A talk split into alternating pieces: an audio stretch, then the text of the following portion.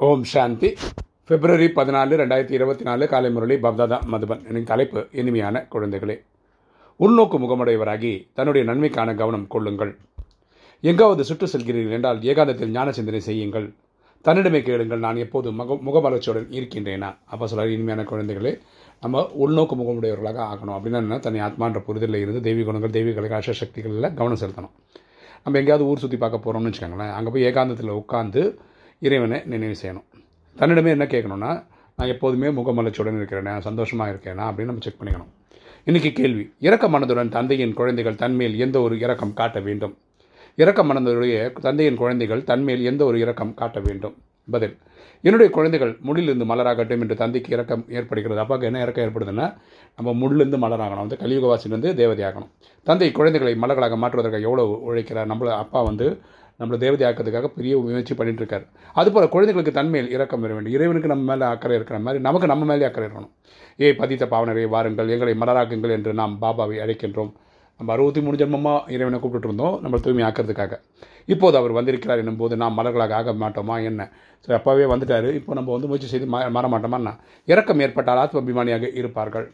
பாபா என்ன சொல்கிறாரோ அதை தாரணை செய்வார்கள். அப்பா என்ன சொல்கிறாங்களோ அதை அவங்க தாரணையும் செய்வாங்க. இன்றைக்கி தாரணை. ஃபஸ்ட்டு பாயிண்ட்டு நாம் எல்லைக்கு அப்பாற்பட்ட தந்தையின் மாணவர்கள் என்பது எப்போதும் நினைவில் வைக்க வேண்டும். நாம் எல்லைக்குப்பட்ட எல்லைக்கு அப்பாற்பட்ட தந்தையின் மாணவர்கள் என்பதை நம்ம நினைவில் வைக்கணும். பகவான் நமக்கு கற்பிக்கின்ற நமக்கு கிளாஸ் எடுக்கிறது வந்து இறைவன் தான். ஆக நன்றாக படித்து தந்தையின் பெயரை புகழ்பெற செய்ய வேண்டும். நம்ம நல்லா படித்து அப்பாவுக்கு நல்ல பேரை கொண்டு வரணும். தன்னுடைய நடத்தை மிகவும் ராயலாக வைக்க வேண்டும். நம்ம இப்போவே தேவதை மாதிரி நடந்து காட்டணும். ரெண்டு தந்தைக்கு சமமாக இறக்க மனமுடையவராகி முடிந்து மலராக ஆக வேண்டும். மற்றும் மற்றவர்களையும் மலராக்க வேண்டும். ஸோ நம்ம அப்பா க கட்டளைக்கு கீழ்ப்படைந்து நம்ம மலர்களாகணும். அதே மாதிரி சக ஆத்மாக்களையும் மலர்களாக்கிற சேவை செய்யணும். உள்நோக்கு முகடு முகமுடையவராகி தனக்கும் மற்றவர்களுக்கு நன்மை செய்வதற்கான சிந்தனை செய்ய வேண்டும். நம்ம நம்மக்குள்ளேயே பார்த்து நம்ம எந்த அளவுக்கு திருந்தணும் இல்லையா? அந்த முயற்சி பண்ணிவிட்டு அடுத்தவங்களையும் திருத்தத்துக்கான முயற்சி செய்யணும். வரதானம். குழப்பத்தின் மனசோர்வு அடைவதற்கு பதிலாக பெரிய மனம் வைக்கக்கூடிய தைரியவான் ஆகுக. குழப்பத்தில் மனசோர்வு அடைவதற்கு பதிலாக பெரிய மனம் வைக்கக்கூடிய தைரியவான் ஆகுக. விளக்கம் பார்க்கலாம். எப்போதாவது சரீரத்தில் நோய் வந்தாலும் மனதில் புயல் வந்தாலும் செல்வத்தில் அல்லது இல்லறத்தில் குழப்பம் வந்தாலும் சேவையில் குழப்பம் வந்தாலும் அந்த குழப்பத்தில் மனசோர்வு அடையாதீர்கள். கரெக்டாக நம்ம வாழ்க்கையில் வரக்கூடிய சேலஞ்சஸ் வந்தாலும் நம்ம டப்பான் டயர்ட் ஆகிடும் மென்டலி ஃபிசிக்கலி எல்லாமே இமோஷ்னலி எல்லாம் டயர்ட் ஆகிடும் அப்பா சொல்கிறார் அப்படி ஆகாதீங்க.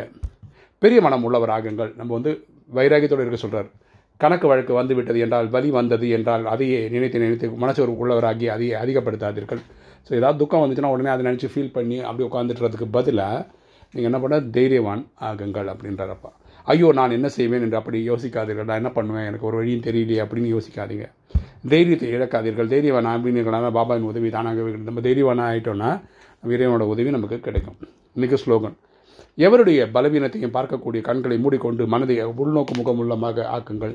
எவருடைய பலவீனத்தையும் பார்க்கக்கூடிய கண்களை மூடிக்கொண்டு மனதை உள்நோக்கு முகமுடையவதாக ஆக்குங்கள்.